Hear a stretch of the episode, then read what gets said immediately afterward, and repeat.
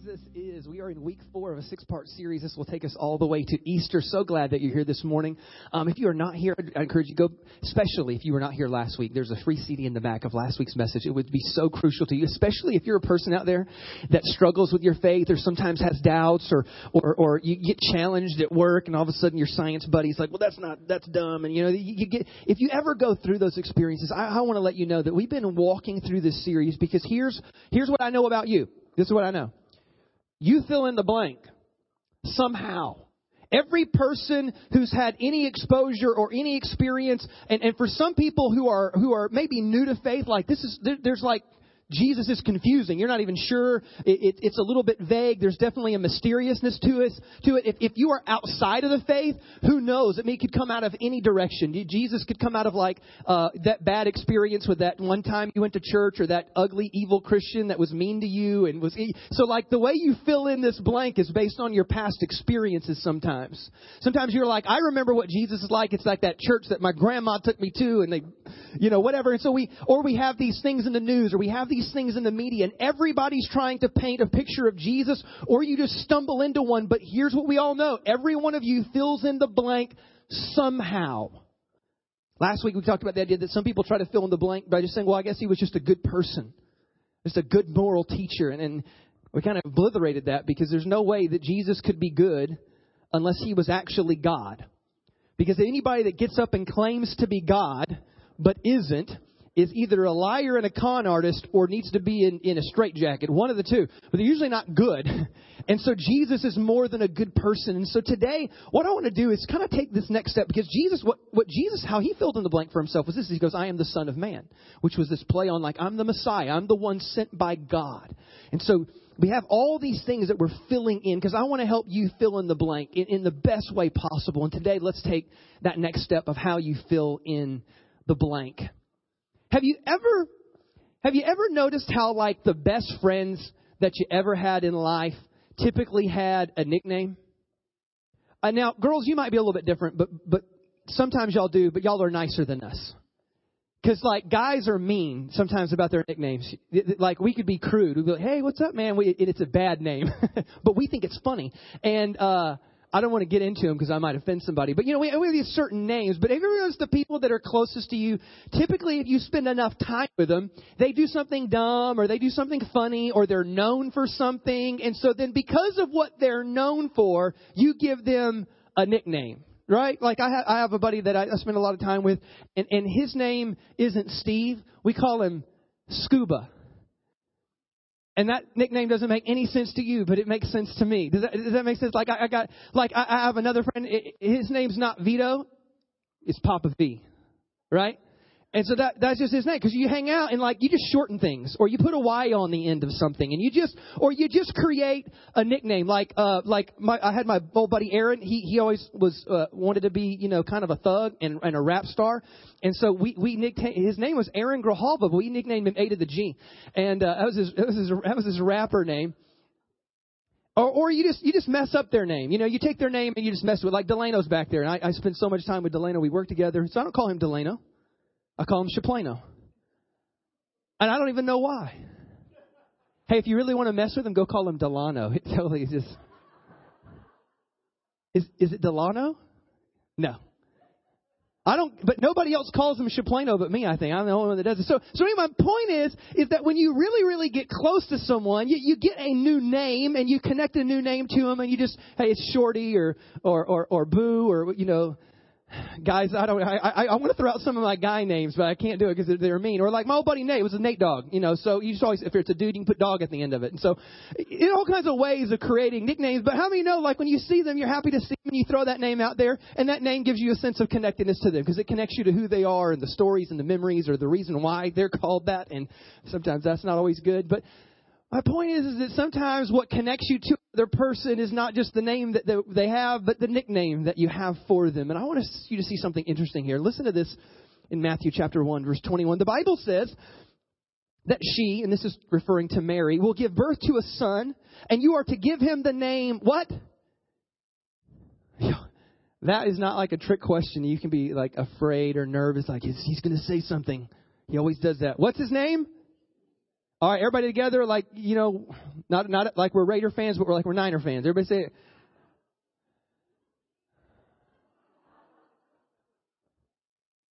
You are to give him the name Jesus, which by the way is an incredibly common name in their time. Like Jesus, we kind of morphed it into Jesus. Do you know that the word Jesus, the name Jesus, is actually the Hebrew word for Joshua? It means the Lord our salvation. So it's, it's Joshua. But Jesus, you know, Jesus, if you're Hispanic, Jesus is still common today. You know what I mean? If you hit a great Mexican restaurant, there's a chance that your server is named what? Well, Jesus, but I'd be careful, but like, you know, because what if your server comes and he's, he's really nice and he gives you bread? What do you, thank you, Jesus. You want to stay with Jesus there? Come on now. But my, my point is that this is his given name. It's his common name. It's a common name in, in, in certain Hispanic cultures. It was an incredibly common name in Jesus' day because it wasn't Jesus, it was Joshua. And so this is the name. The angel said to Mary, this is the name that you are to give your son. His name shall be, everybody say, Jesus because he will save his people from their sins, which makes total sense because Joshua was the word or the name meaning the Lord our salvation. And so the name totally fit with his purpose. And he goes, that's the name that you are to give him. But two verses later, this is what it says. It says that the virgin will be with child and will give birth to a son and they will call him what? Emmanuel. Meaning like his name is Jesus. But if you know him, what you really want to know him as and what you really want to be able to call him, instead of Jesus dog or what I don't know what you would come up with, what you really want to be able to name Jesus is Emmanuel, which means God with us. Here's what I think you need to know about God, and I want you to be really clear about this, is that God is incredibly relational. Did you know that? Like God is a relational being. I know we think God is distant and far away and somewhere in the universe, or He holds the universe in the palm of His hand, and He's big and He's distant. But here's what you need to know: is that God is incredibly relational. It's just the way that He is. As a matter of fact, uh, we know because the Bible teaches us, and different authors throughout the Bible teach that God is love. Everybody say that with me. Say God is love. We know that God is love, and here's what you need to know about God and His relational being that He is: is that God had to be in relationship long before you were ever created. And here's what I mean by that. If God is love, and love by the biblical definition is, is an act of kindness, an act of sacrifice, an action of love towards another person or another being, here's what I need you to know. If you didn't exist and God was all alone in the universe, God could not have been love because he would have had nobody to love. Which makes total sense of the Trinity. Is that before you began, before you existed, before you were created, that God was already love because he was in perfect harmony and perfect relationship with himself as Father, Son, and Holy Spirit because God is incredibly relational. Jesus explains God that way. Jesus tells one of the most famous parables. It's called the parable of the prodigal son, which is a bad title, by the way. It's actually a story about a father and two sons. Basically, the first son gets buck wild, crazy, goes bananas, hits the strip, goes down and just makes a wreck of his life, and he, he's, he's wild. The other kid is the good kid that stays at home and on the outside appears to be the better kid. But at the end of the story, the way it works is that God is able to have both kids back at home, but the older kid is angry He's jealous. He's bitter because he's like, wait a minute, this guy went out, wasted all your money, wrecked his life, and now he comes back and you throw a big party and you're so excited that he's back home. What about me? And as Jesus is telling the parable, he, he ends the parable on this beautiful note. And, and then this parable ends differently than any other parable because he just lets it hang. But the father says to the older son, he said, Son, all that I have has always been yours, and you have always been with me. Everybody say, with me. Do you know what the Father thought that the greatest thing that you could have in life was to be with Him? That the prize was not getting God's stuff, the prize was getting God Himself. That the point of everything was not to like just find peace and find happiness and have God bless me and do a lot of stuff, but the ultimate prize was to be with God because God is a relational being. Are you with me so far? If Jesus is the express image of, of God, do you know what that means? Is that Jesus is incredibly relational. And when you look at how he interacted with other people, here's what you need to know is that Jesus is a friend. Like that's who he is. When you fill in the blank, I want you to know that when you read his life, you can fill this in quite confidently because Jesus is all about people. Have you ever thought about the idea that Jesus didn't step into doing ministry work until he was 30 years old? Here's a question. What was he doing before that? He just was, was just with the people. Part school, part dad's trade as a carpenter and a woodworker. He was just for 30 years he didn't he didn't do miracles. No. For, what was he doing for 30 years? Apparently, he was just hanging out with people, connecting with people, relating with people, preparing himself for one day, but he was doing it all the while with people for 30 years. So that I believe that he can, he can at one point in time say, man, I get it. I totally know. I get that. I'm with you on that. I understand that. I've been tempted there. I know what that feels like. Yeah, that's terrible. Here's, I guess, my big point is that when you look at some of the great friends that you have in life, many times the reason why they're great friends is there's a get it factor.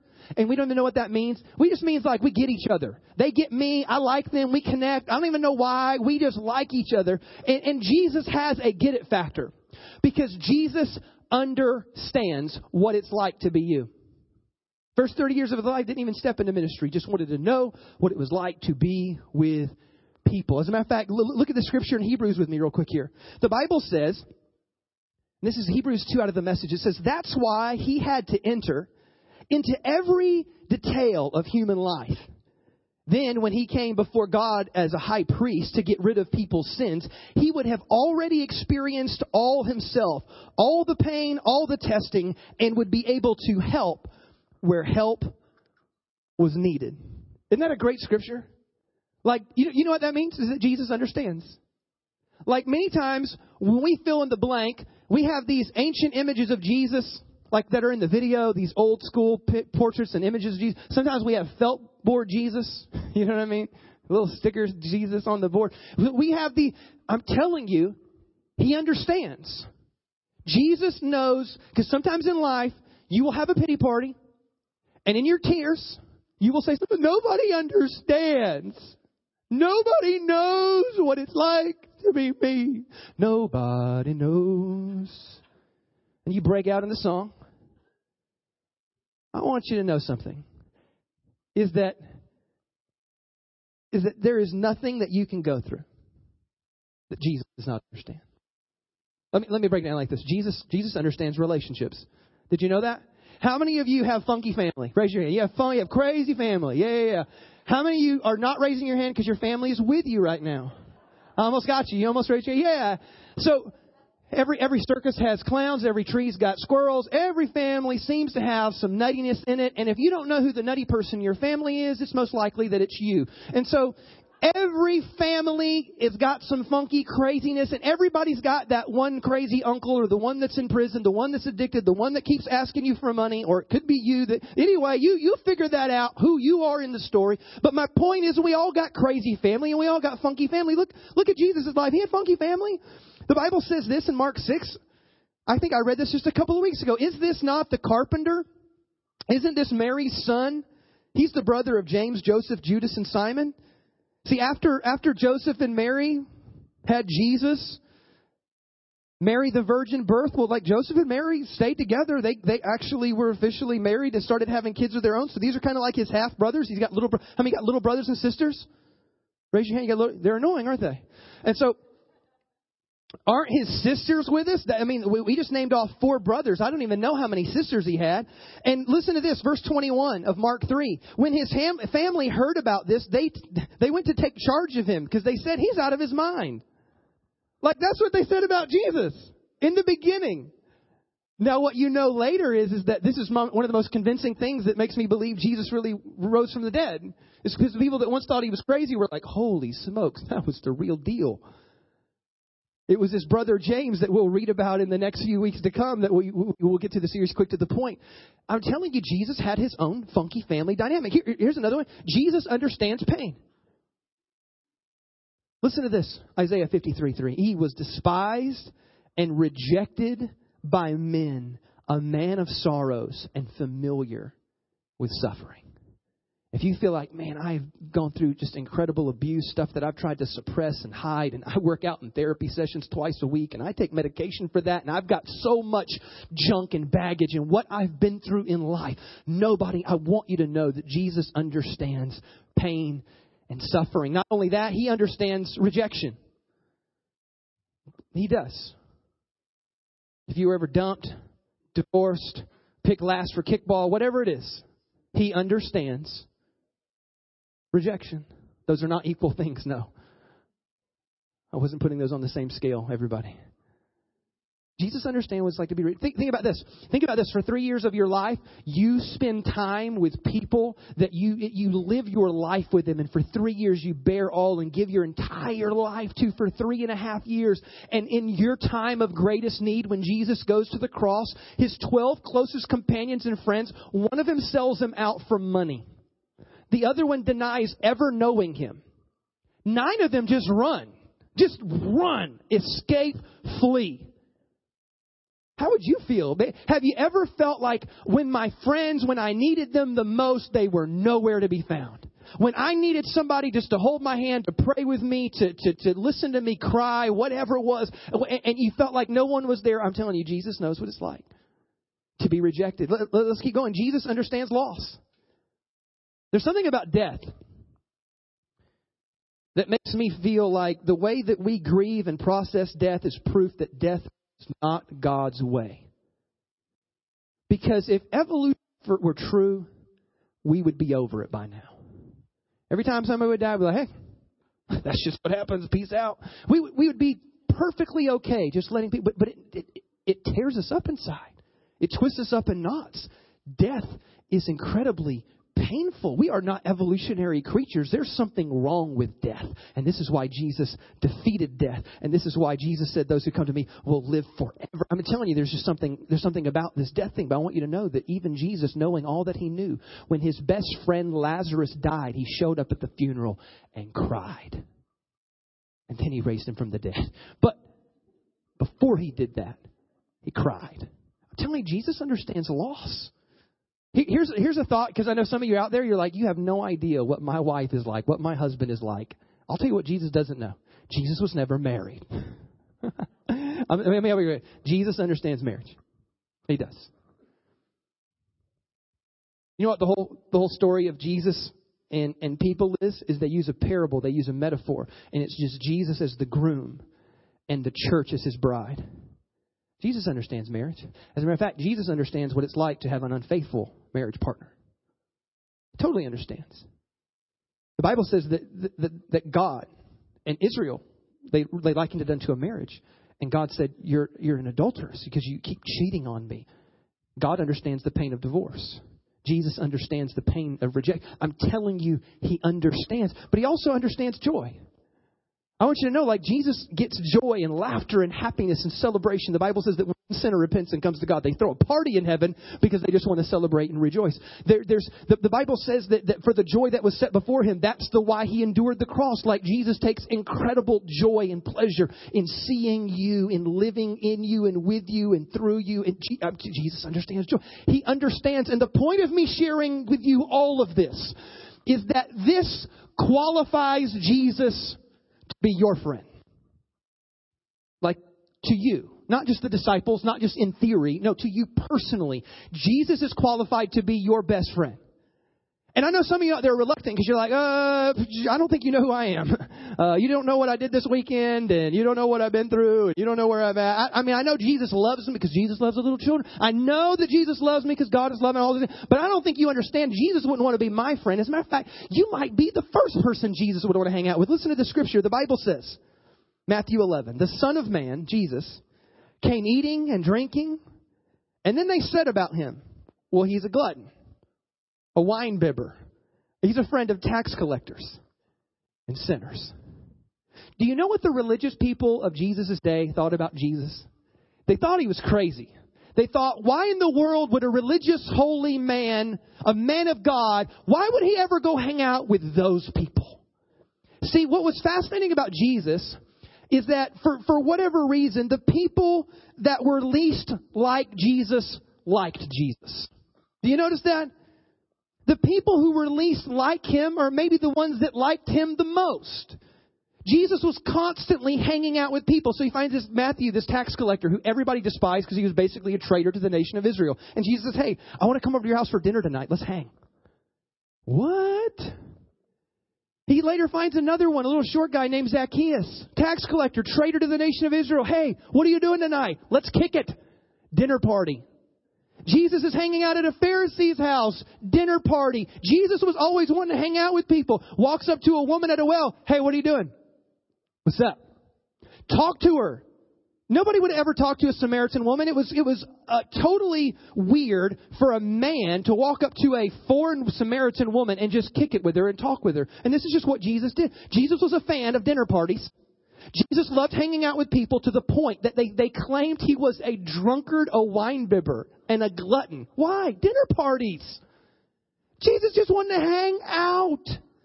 Look at every experience that Jesus has after the resurrection. Do you know that every experience, go read it for yourself, every experience that Jesus had after the resurrection involved food and hanging out? Why? Jesus just wants to hang out. Jesus is a friend. And if you're screwed up, he likes you. Your family might not like you, but Jesus, he likes you. He is a friend of sinners, so take comfort in that is that Jesus is incredibly relational and wants to have a personal connection with you. and so, in light of that, here's what I want you to do I want you to make Jesus your friend. It's the most important decision you'll ever make in your life. And for some of you, this isn't just a step towards salvation. Some of you already have said, Yeah, I'm a sinner. I'm in need of some grace. Please save me. Please forgive me of my sin. But that's as far as it went. And what I'm telling you is to get the most out of God and Jesus and all that there is in this life to experience the best life possible. It's by making Jesus more than just a religious figure and more than a man hanging on a cross who died for your sin. It's to make him close and personal, to make him a friend. Listen to me. Have you ever heard the phrase, of course you have, let me just say it anyway. Have you ever heard the phrase, it's not what you know, it's. How many of you love that in life? Okay. I'm going to tell you why you raised your hand. Have you ever had somebody like give you free tickets to something and you got to go to a cool event because somebody hooked you up? In that moment, you liked that phrase, right? So this phrase is relative. Sometimes you like it. Have you ever been passed over? For a job or a promotion or a thing because somebody knew that was well, the, God, he's the boss's nephew, jerk. He's dumb and he got the job, you know. And you thought, wow, what it was so true. It's not what you know, it's who you know in life. Let me tell you what, it is true. And it's okay that it's true, and I'm going to tell you why. The only way that you get into heaven is not based on what you know. It's based on who you know.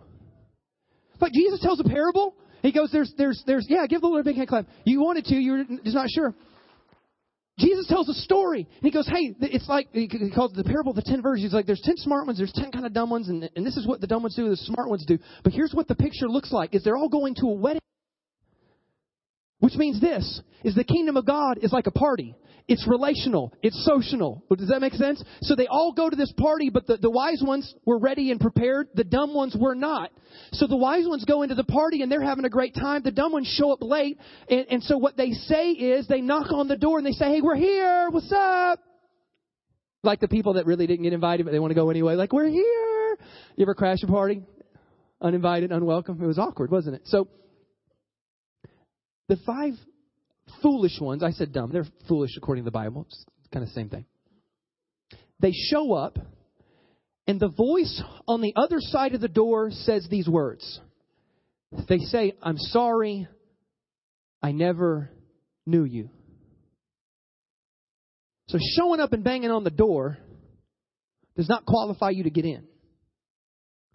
He said, I never knew you. In Matthew 7, there's a similar phrasing where these people come to God and they say, Look at all we did, and look at all we did, and we did this, and we did, did, we did this. And Jesus said, I'm sorry, I never knew you.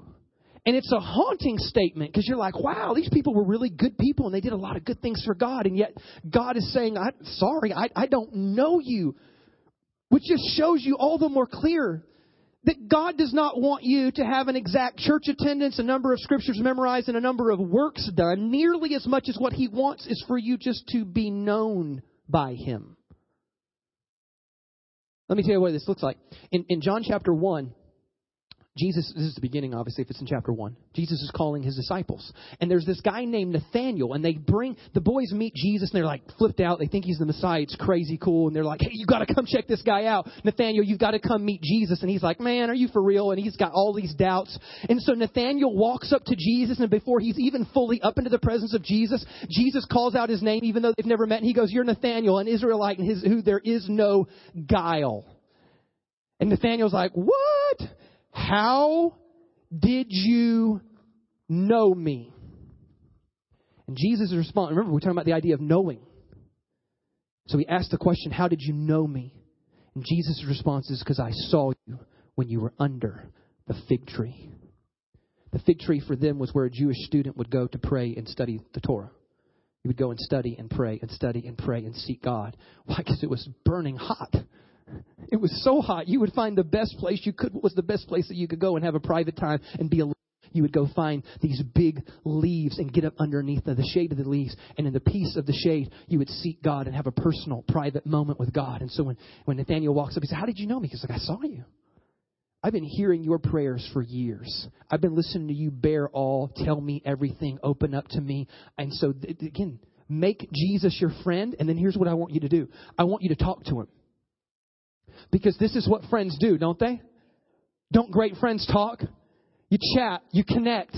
This is, this is what you do. And so this is what it means to be known by somebody. If you bottle everything up and never share anything, then I don't really know you. I've got a superficial relationship with you. But what I want you to do with Jesus is bear all. This is what you do already anyway with your friends. We live in a world of text messaging, don't we? How many out there underneath the age of 25? Raise your hand real quick. You're underneath the age of 25. Raise your hand. Y'all are very reluctant to raise your hand. You are really old back there. You are not under 25. Um, listen, th- because this is what y'all do. You just text. Hey, what's up? What are you doing?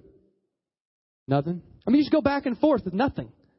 Like, you don't even say anything. It just constantly like back and forth and back and forth. You already do it. I just want you to do it with Jesus. I want you to come to God and in a, in a private moment and say, hey, what's up? What are you doing? Nothing. Like, I, I just want you to talk to God. I want you to have conversation with God. I want you to have dialogue with God. I want you, like, like, hey, how was your day? What'd you do today? This stinks.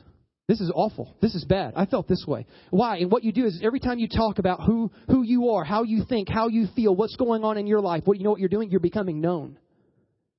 And Jesus wants to know you because Jesus wants to be a close and personal friend. Jesus wants to talk with you. And it's powerful when you do this. Not only that, when you get underneath that fig tree and you get in that personal, private place with God, you want God to speak to you. Some of you don't ever crack your Bible open from Sunday to Sunday. It's something you just read on the screens, or it's like the reading the Bible before. I'm telling you what, the way that I believe God speaks most is through the words that He already wrote. And so God wants to speak to you through the scriptures. God wants to talk to you, and even more than that, God wants you to talk to Him so that you can be known to Him. Lastly, make Jesus your friend, talk to Him. And I want you to trust Him with your life. Do you know what Jesus, your friend, is doing for you right now? So the Bible says that Jesus is sitting right now after he rose from the dead, went to ascended to heaven, that he is seated at the right hand of the Father and is making intercession for you. But that's what Jesus, do you know what Jesus is still doing? Jesus is still trying to hook you up. Jesus is still trying to make life happen for you. Make life, to intercede for you means that literally he's sitting next to the Father and he's got your back. He's sitting next to the Father and says, yeah, I know, but don't worry, I, I covered that on the cross. Yeah, don't, don't look at that. And so Jesus is still trying to forgive your sins. He's still trying to bless you. He's still trying to hook you up. And if Jesus is your friend, how many know it's good to have friends in high places because in life it's not what you know, it's who you know. Jesus is seated at the right hand of the Father, still trying to make life happen for you. That's the kind of friend that he is. Listen to this. In light of that, this is what we ought to do. Hebrews 4:16. So then let us approach the throne of grace with confidence. Another translation said we should boldly go to the throne of grace. So that what? So that we may receive mercy, find grace to help us in our time of need. You know what? When Jesus is your friend, you know what you get? You get mercy, you get grace, and you get help. And some of us are struggling through life because we've made a, a, a, a, move towards God to forgive us of our sins, but we've not moved any closer. And so we struggle through life and we think, well, I put my faith in Jesus, but I'm still struggling. It's because there's no relationship. Jesus wants to be there. as your friend. What is he going to give you? Uh, well, number one, he said he give you mercy. Mercy is when you don't get what you do deserve. Like when you ought to get punishment and somebody gives you mercy, you don't get what you do deserve. Grace is the opposite. Grace is when you when you do get what you don't deserve. Sometimes life people just hook you up or you're favored or things are just given to you and you're blessed. You got something that you didn't deserve. That's grace. And then the third thing he said he would give you was help. You know what help is? It's just help. There's nothing magical about that one. It's just how, how many of you would like more help in life and more help, more wisdom, more guidance, more faith? You just want help. I'm telling you that this is what takes place when you enter into this relationship with Jesus. Not the stained glass figure, not felt board Jesus, not the man still hanging on the cross. I, trust me, Jesus is still the Savior. But what he wants to be, is Emmanuel. He wants to be with you. So I guess my point today is this is that Jesus is a friend. And that when you see him, you know that you can approach him as a friend. But the more powerful step that I want you to take is for you to make Jesus this. I want you to make him my friend. That's where life gets incredibly awesome. Let's bow our heads and close our eyes today. No matter what you've done or where you've gone, what you've been through, you might think that you're a pretty bad person. Maybe you are. But Jesus still loves you. You might have done a lot of awful things, but Jesus still loves you. And He will not leave you the same way that He found you. God wants to do great things in your life. Jesus wants to heal. Jesus wants to help. Jesus wants to give you mercy where you need mercy and give you grace where you need grace.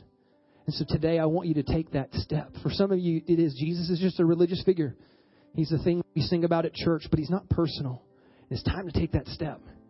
If not, you're living a weak version of Christianity. You're living a powerless version of Christianity. I'm telling you, there's so much more. And Jesus wants to be your friend. He wants to give you the grace and the mercy and the help that you need. It takes place when you make him your friend. That friendship takes place when you begin to talk to him, when you begin to make yourself known, when you invite him in deeper issues of your life, the deeper issues of your soul, what you're going through, what you're experiencing, how you think, how you feel, and you invite Jesus into that. I'm telling you, He's more than a distant being. He is really, really close. Jesus is talking to a group of people at one point in time. And he tells them this. He goes, You are so close to the kingdom of God you're right there on the brink. And that's where so many of you are. And here's what I want you to do is I want you to just take that next step. For some of you, it's putting faith in Jesus for the very first time. For others, it's making Jesus more than just a religious figure, but you're saying, Jesus, I want to know you. I want to be known by you. I want to feel close. I want to have a relationship with you. I believe that you're friendly, but God, I actually want you to be my friend. And so, Father, I pray for everybody in here within the sound of my voice, God, let them take that step towards you. Let them open their hearts towards you. If you're in this place today and you have never made that step, you've never even kind of moved that way towards Jesus, then I want to encourage you today's your day. And I want you to take like a real step today. And if you're out there and you say, Todd, I want to make a move towards Jesus. I, I, I want to know Jesus. I want Jesus to forgive me of my sins, but I actually want Jesus to know me. And I want Jesus involved into my life. If that's you out here today, I want you to raise your hand on the count of three. And this is just your little simple way of saying, Jesus, I, I want to be known by you. I want to know you. Then on the count of three, just say that to me today. One, two, three and slip your hand up in the air. Yeah, look at that. That is awesome. Jesus, I, I want to be known by you. I want to bear all. I want you involved into the weirdness and the deepness of all that I am. I want you to be my Savior, but I also want you to be my friend. Everybody, I want us to do this today. I want us to pray a prayer today. I want to do it all together. I want us to say it out loud so we can hear it with our own ears. And this is just so that they don't have to pray it all alone. We're going to do it together as one big group, one big family. Are you ready? Everybody say this prayer with me. Everybody say, Lord Jesus, come into my heart and change my life. I want to know you. I want to feel close. I want to be known. Help me, Lord, to follow you, to know you, to walk with you. I thank you that you forgive sins. I thank you that you give help.